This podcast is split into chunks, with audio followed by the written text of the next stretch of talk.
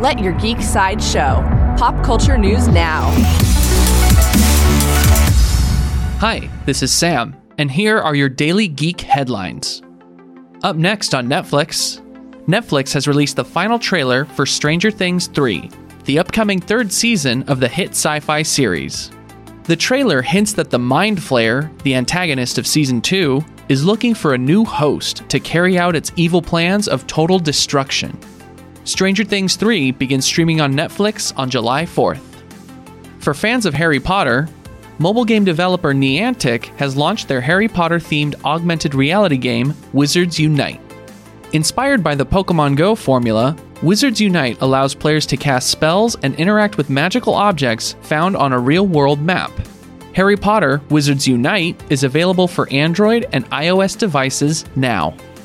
Coming soon from Blumhouse, According to Collider, Universal and Blumhouse are reportedly eyeing a 2020 release date for a follow up to 2018's Halloween sequel.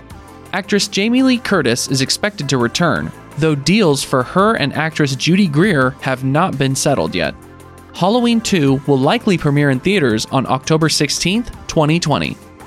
In comic book movie news, actors Chiwetel Ejiofor, Harry Melling, and Veronica Ngo have joined the cast of Netflix's adaptation of the graphic novel The Old Guard. The film will follow a clandestine group of immortal mercenaries who must fight for their lives when their abilities are exposed.